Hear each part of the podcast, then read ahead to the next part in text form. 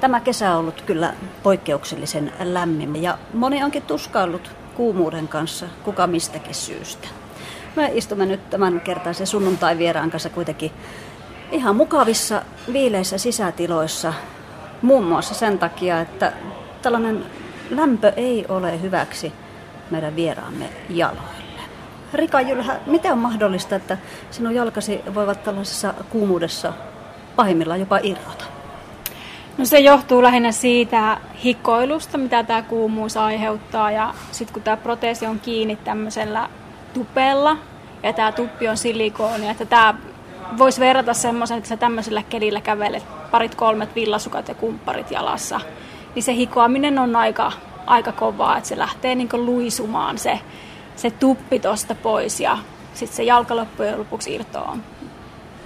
Niin, sinulla on ollut siis proteesit polvesta alaspäin jo tuollaisen vajaan 20 vuoden ajan pian, mutta sinä puhut jaloista. Eli miten lämmin suhde teillä oikein jalkoisi kanssa on? No siis kyllä se on lämmin ja pakko sen ollakin. Niihin pitää luottaa ihan yhtä paljon kuin niihin omiin liha- ja luuta oleviin jalkoihin, jotta uskaltaa liikkua ja jaksaa liikkua ja pystyy liikkua.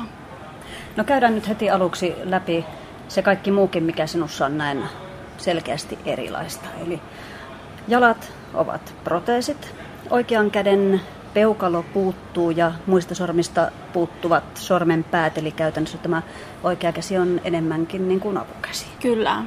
Kun oikeasta kädestä tuli aikanaan apukäsi, joudut opettelemaan asioiden tekemistä uudestaan vasemmalla. Minkälainen urakka se oikein oli? No oli se aika monen urakka, varsinkin siinä alkuvaiheessa se oli aika jäykkä tuo vasen käsi, sekä, sekä ranne että, että sormetkin oli ei minkäänlaista otetta. Mutta tota, sitten se siitä fysioterapialla ja toimintaterapialla niin pikkuhiljaa alkoi liikkua vähän enemmän. Normaalia tämmöistä peukalo etusormi pinsettiotetta siinä ei vieläkään ole, että hieno motoriikka on, on aika karkeata mitä siinä on, mutta kynä pysyy käessä ja, ja kyllä nyt jotenkin jonkun kolikonkin lattialta saa pienen, pienen tota, niin, niin hapuilun jälkeen, mutta tota, ihan hyvin sillä pärjää kuitenkin. Rika Jylhä, sinä välttelet aurinkoa myös sen takia, että syöt hylkimisen eston lääkettä saatuasi aikanaan munuaissiirteen. Tuo munuaine on toiminut hyvin, mutta toisaalta tämä hoito ja lääkitys aiheuttaa sen, että sen on, sinulla on kasvanut riski UV-säteiden myötä saada sitten pahanlaisia ihon muutoksia. Mutta mikään näistä nyt puhutuista jaloista, käsistä tai munuaisesta ei ole se suurin menetys, jonka aikanaan koit. Eli menetit lapsen ja mahdollisuuden saada ison perheen, josta olit aina haaveillut.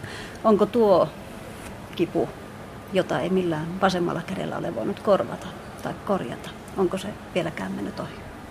No ei se oikein se varmaan ikinä meekään. Niin varmaan jokainen nainen tai mies, joka ei lapsia kykene saamaan, niin varmaan pystyy, pystyy samaistua siihen tunteeseen.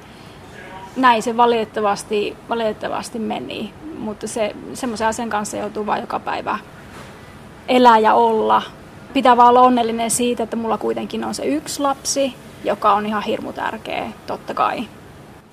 Sait ensimmäisen lapsesi tosiaan hyvin nuorena itse asiassa abi-vuonnasi ja toista lastasi odotit sitten vuonna 2000, jolloin käynnistyi se tapahtumaketju, jonka takia tavallaan tässäkin nyt istutaan ja näistä aiheista elämässäsi puhutaan. Eli menit tuolla vuonna 2000 lapsivesitutkimukseen. Miksi? Eli lapsen isällä oli tämmöinen piilevä kromosomin muuntuma Robertsonin translokaatio – ja tota, itse asiassa aika nuoria oltiin ja meillä ei ollut mitään muuta tietoa siitä, että se mahdollisuus, että lapsi olisi perinnyt sen, että sen tutkimiseen olisi mitään muuta mahdollisuutta kuin se lapsisi punktio. Ja sen, sen takia sitten sinne päädyttiin, aivan kuten ensimmäisen lapsen osallakin.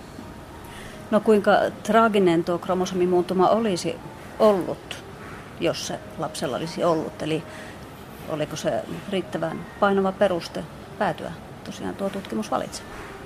No omasta mielestäni se oli, eli tota, niin, niin, mä en tietenkään tästä asiasta niin hyvin tiedä joku, joka näitä asioita tutkii, mutta sen mä tiedän, että, että se voi aiheuttaa sekä sisäelinten että ulkoelinten epämuodostumista ja tavallaan alikehittymistä, jolloin sitten esimerkiksi syntyessään niin keuhkot ja sydän ei sitten jaksa toimia tai ei pysty, pysty toimia.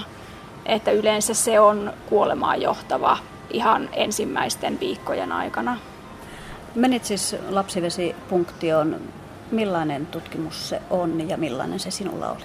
Siinähän aika raasti pitkällä neulalla pistetään tuosta vatsapeitteiden läpi kohtuun ja yritetään sieltä saada se sopiva lapsivesinäyte, josta sitten se tutkimus itse suoritetaan.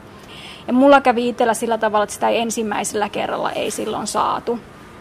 Et sitä kaksi kertaa yli, yritettiin ottaa, mutta lapsivettä oli vaan liian vähän.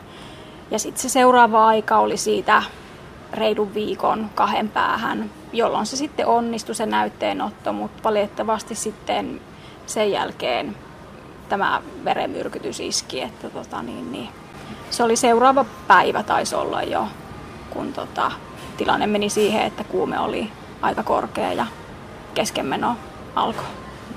Periaatteessa tämänkin jälkeen olisi siis voinut käydä niin, että sinä olisit jonkin ajan kuluttua kotiutunut lapsen menettäneenä, mutta tuosta oikeastaan vasta alkoi kahdeksan kuukautta kestänyt sairaalajakso, joka veti sinut aika tappiin.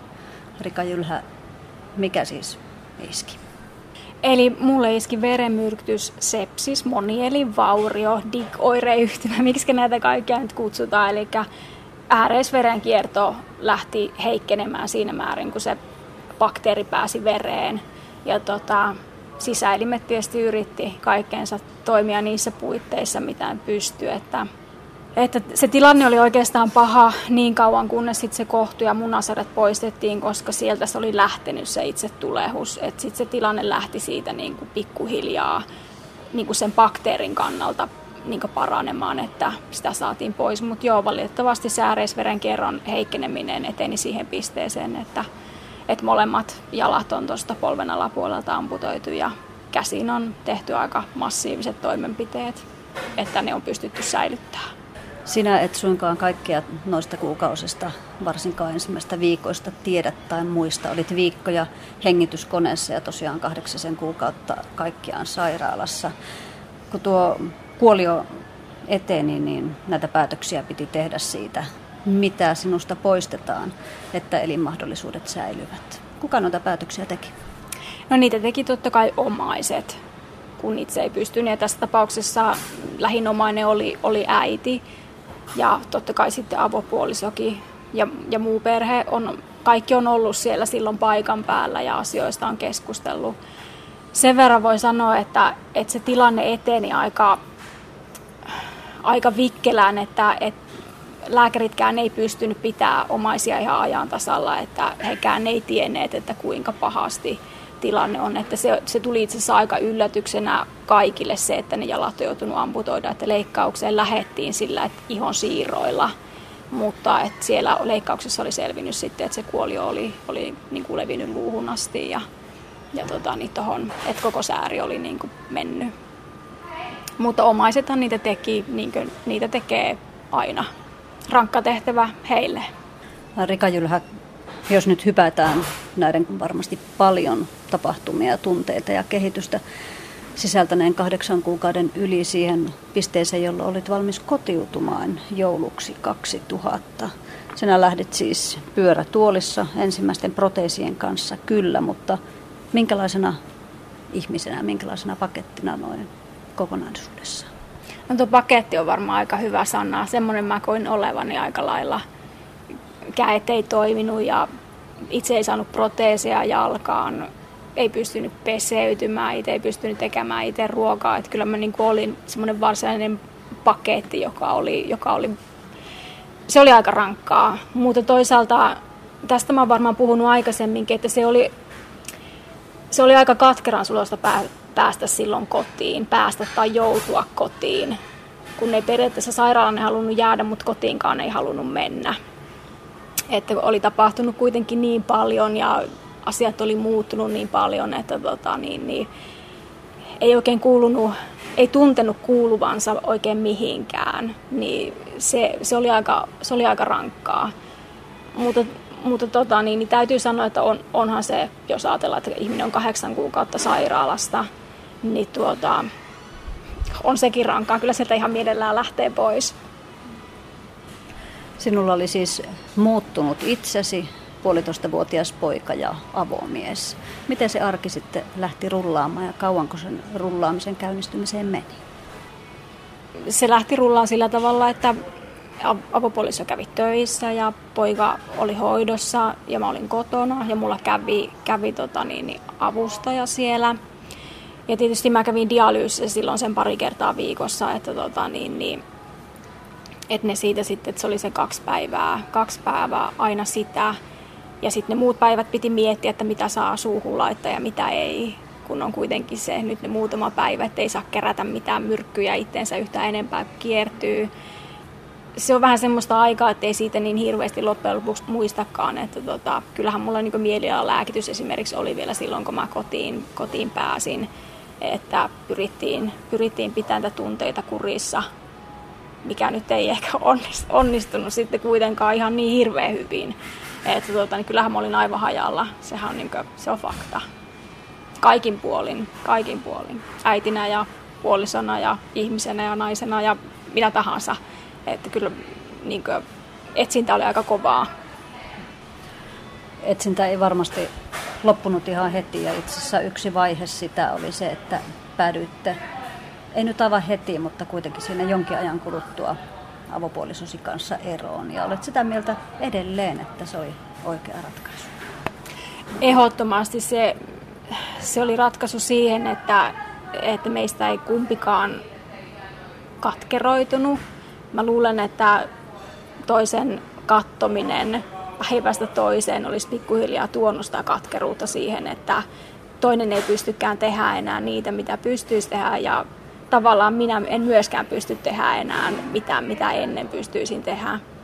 Se jotenkin päästi meidät molemmat niin itsenäisesti sitten niin jatkamaan sitä elämää ja käsittelemään se asia.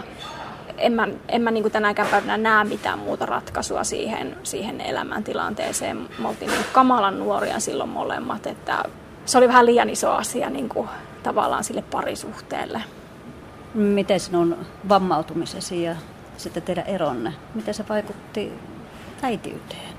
Joo, meillä oli alussa tota, niin, niin, semmoinen järjestely, että poika oli kaksi viikkoa ja kaksi viikkoa, eli puolet kuusta mun luona ja puolet kuusta isänsä luona. Tilanne oli se, että mä olin kuntoutunut kuitenkin siinä vaiheessa, eli pitää muistaa, että nyt mä oon, kun tästä ajasta puhutaan, niin nyt mä oon saanut sen munuaissiirron jolloin tota, niin se elämä muuttui aika radikaalisti, kun ei ollut kiinni siellä dialyysissä. Kunto lähti pikkuhiljaa nousee, jakso enemmän, ei ollut koko ajan huono olo, sai syödä mitä halusi.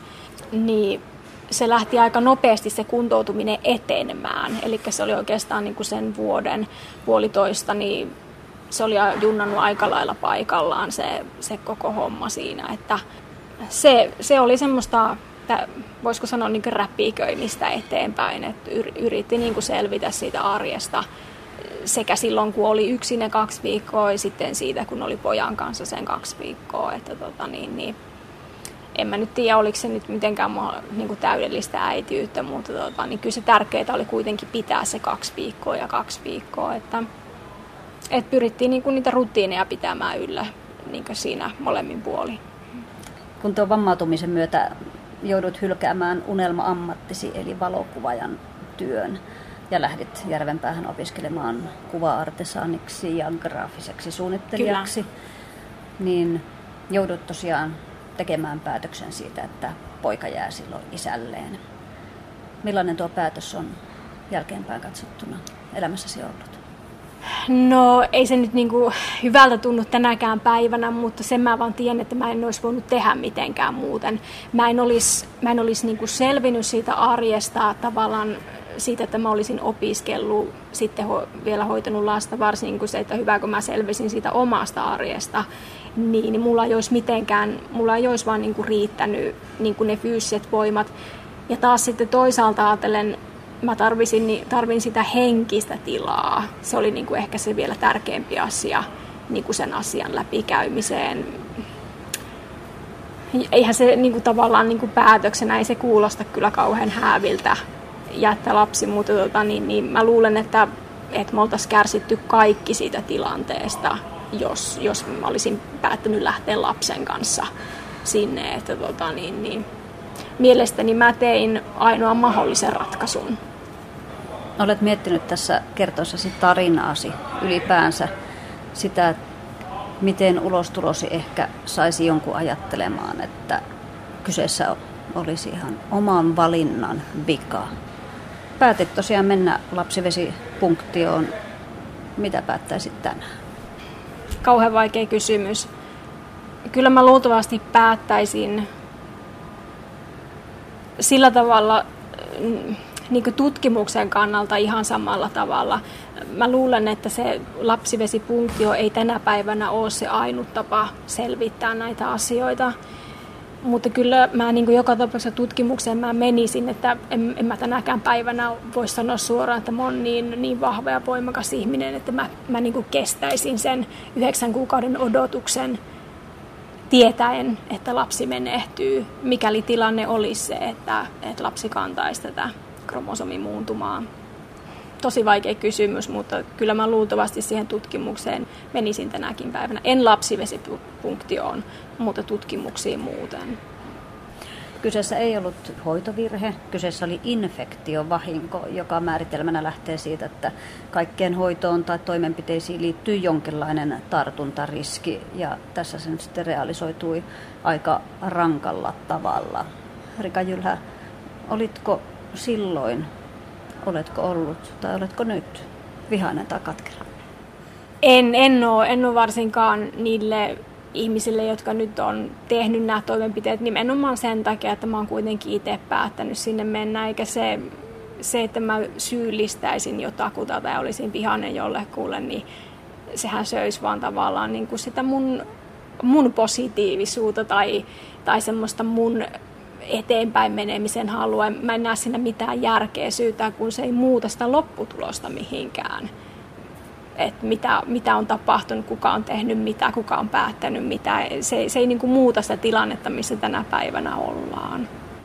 Sunnuntai vieraana siis tänään kokkolalainen Rika Jylhä, joka on kävellyt proteeseilla ja muutenkin elänyt erilaista vammautumisen jälkeistä elämää pian jo 20 vuotta.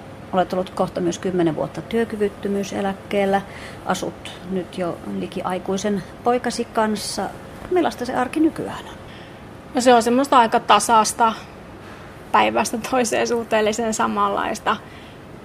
Ehkä, ehkä se jollain tavalla on, on jopa tylsää, mikä johtuu siitä, että on ehkä itse jäänyt semmoiseen tiettyyn vaiheeseen, jossa vaan jotenkin kuvittelee, että okei mä nyt nautin tästä, tästä rauhasta ja tämmöisestä olemisesta. Että nyt joutunut vähän itse, itsestään ruveta etsiin semmoista, semmoista jotain, jotain toista vaihetta, että, että niin kuin vähän niin kuin tätä potentiaalia nyt niin kuin voisi hyödyntää, mitä tässä elämässä vielä on. Että... No mitä ne ovat ne mahdollisuudet, joita ajattelet tässä nyt lähteväsi hyödyntämään? No kyllä mä pyrin siihen, että pystyisi ottaa kaikki irti siitä fyysisestä kunnosta, mitä on, on vielä jäljellä niin turvallisesti. Ja ehkä niin tämä opiskeluasiakin on semmoinen, että mä oon aikaisemmin miettinyt, miettinyt niin vammautumisen jälkeen, että kuinka jotenkin tämä opiskelu on niin kauhean turhaa, kun ei siitä ammattia itselleen vaan mitenkään pysty saada. Mutta ehkä nyt voisi ajatella aikuismaisesti, että, että opiskella voisi ihan niin sivistääkseen itteensä jossain asiassa. Että tota, niin, niin, kyllä mua nyt esimerkiksi, jos ajatellaan, niin mua kiinnostaa tämmöinen esteetön rakentaminen esimerkiksi, jossa, joka, josta nyt voisi tietysti tulla jonkinlainen neuvonantajan ammatti, että tota, niin heitä kuitenkin tulevaisuudessa tarvitaan. Mutta en mä tiedä, tämä opiskelu on vielä tämmöinen, että mä yritän päästä sen kynnyksen yli, että ihan oikeasti viittis ruveta. Miten tämä fyysinen puoli ja fyysiset mahdollisuudet? Sinulla on kolmet jalat, arkialat, suihkujalat ja juoksujalat. Minkälaista on mennä juoksujalkaa proteeseilla? No se on, se on itse asiassa yllättävän helppoa, varsinkin kun niiden ulkomuotoa katsoo. Voisi kuvitella, että niillä on aivan mahdoton pysyä pystyssä, mutta ne on kyllä aika hieno juttu. Mun täytyy sanoa, että ne, joka ne on niin kuin keksinyt, niin se on kyllä tehnyt niin kuin tosi ison, ison tavallaan semmoisen aha-elämyksen ja lähtenyt toteuttamaan sitä jousimenetelmää, millä tämä toimii. Että Ehkä tota, niin, niin, mä luulen, että siinä ei olisi mitään ongelmaa tuossa juoksemisessa, ellei mulla tosiaan olisi tota lonkan keinoniveltä ja sitten tuo toinenkin lonkka ollaan menossa siihen suuntaan, että keinonivel varmaan jossain vaiheessa sinnekin joudutaan laittaa, niin se on ehkä se rajoitus, mikä mulla tulee vastaan siinä juoksemisessa. Mutta se on, se on tosi hienoa. Lämmöllä muistelen sitä hetkeä, kun ensimmäisen kerran ne jouset pistin jalkaan ja hölkkäsin. Se ei ollut juoksemista, enkä mä tiedä, onko se niin juoksemista vielä tänäkään päivänä. Se vaatii aika paljon päältä, että niillä uskaltaa lähteä ihan oikeasti niin kuin tavallaan käyttämään sen voiman, mikä niistä tulee. Että sen suhteen, juoksemisen suhteen aika pitkä matka on kyllä vielä edessä. Että tota, niin, mutta pitää aika rauhallisesti edetäkin, että, että ei vaan riko paikkoja lisää. Rika Jylhä, poikasi on siis nyt tosiaan jo parikymppinen. Minkälainen äiti sinä olet ollut? Mä oon äitinä omasta mielestäni semmoinen aika, aika löysä.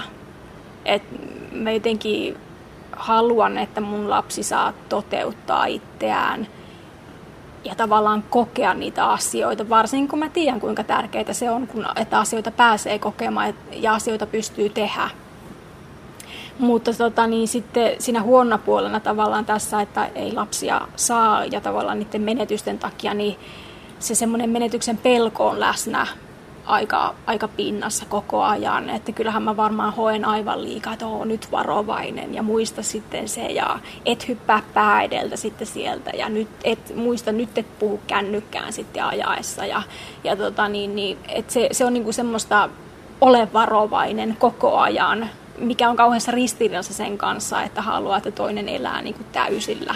Mutta tota, mä en, ilmeisesti en, en pääse sitä eroon. Enkä mä sitä sano, kaikki äidit ja isät on varmaan semmoiset, että ne huolehtii lapsestaan ihan siihen viimeiseen hengenvetoon saakka, mutta, tota, mutta mä luulen, että se on mulla ehkä, ehkä vähän korostuneempi vielä. Et jotenkin mä yritän selviä tästä äityydestä niin kuin tässä ristiriidassa siitä, että haluaa, että lapsi kokee, mutta turvallisesti. Rika Jylhä, näin kesällä lämpimällä, sinullakin on lyhyet farkkusortsit jalassa – proteesit näkyvät. Oletko tottunut siihen, että päät kääntyvät? On, on mä tottunut. Mä oon aika kauan kulkenut nyt jo ilman sitä, sitä kosmetiikkaa, joka tekee siitä proteesista jalan näköisen ja mallisen. Eli mulla näkyy vaan tuo metalliputki tuossa. Kyllä mä oon tottunut siihen niin monta vuotta, kun mä oon tää tehnyt. Ainoa, mikä on vähän semmoinen, että mä oon joskus huomannut, että lapset vähän säikähtää niin, niin sitähän mä tietenkään haluan, enkä mä tätä sillä tee niin kuin pelotellakseni ketään. Et se, se on ehkä se huono puoli, että niin kuin lapset saattaa vähän säikähtää. Mutta ei, ei mua ne katseet haittaa, mä oon, niin kuin, mä oon niin kuin tottunut niihin ja tavallaan mun pitäisi vähentää tätä sanaa tavallaan. Siis oikeasti tilanne on se, että mä toivon, että, että kun ihmiset näkee mun liikkuvan proteeseilla, että he ymmärtää sen, että jos heillä on terveet jalat, niin niitä oikeasti kannattaa käyttää. Mikä on sen hienompaa, että sä pystyt aamulla suoraan nousta ylös sängystä ja lähteä keittämään kahvia, kun mulla siihen menee kuitenkin se tietty aika, että mä saan proteesit jalkaa ja vasta sitten pääsen liikkeelle. Että et, niin ymmärtäisi arvostaa sitä liikuntakykyä silloin, kun sitä vielä on. Kertonut jotakin hirtehis humoristisesta suhtautumisestasi, mutta olet sinä kuitenkin senkin huomannut, että proteeseista on, jos ei nyt jotakin hyötyä, niin näin kesällä esteettisesti ainakin pientä arjen helpotusta. On, sillä ei mun tarvi niinku säärikarvoista hirveästi miettiä, että sen nyt jos katsoo, että, että varpaat olisi silleen puhtaat, ettei niinku lähde hirveän hiekkasilla ja savisilla varpailla, mutta tota niin, niin Rika Jylhä, jos katsotaan tästä kymmenen vuotta eteenpäin, kun hätyttelet silloin sitä 50 virstan pylvästä, niin missä haluaisit silloin elämässäsi olla? No jos nyt lähtee sitä konkreettisesti, mä toivon, että, että mä asuisin täällä Kokkolassa. Mutta että jos ajatellaan, ajatellaan muuten, niin mä toivon, että mun terveys ei ainakaan hirveästi ole mennyt huonompaan suuntaan. Että et, niin tämä liikkuminen olisi ainakin näin hyvää kuin se nyt tänä päivänä on ja toivon, että lapsella on kaikki hyvin ja totta kai aina toivon, että taloudellinen tilanne on hyvä ja mitä näitä perusasioita on. kai sitä toivoo, että sitä olisi niin terve kuin voi olla ja niin onnellinen kuin voi olla.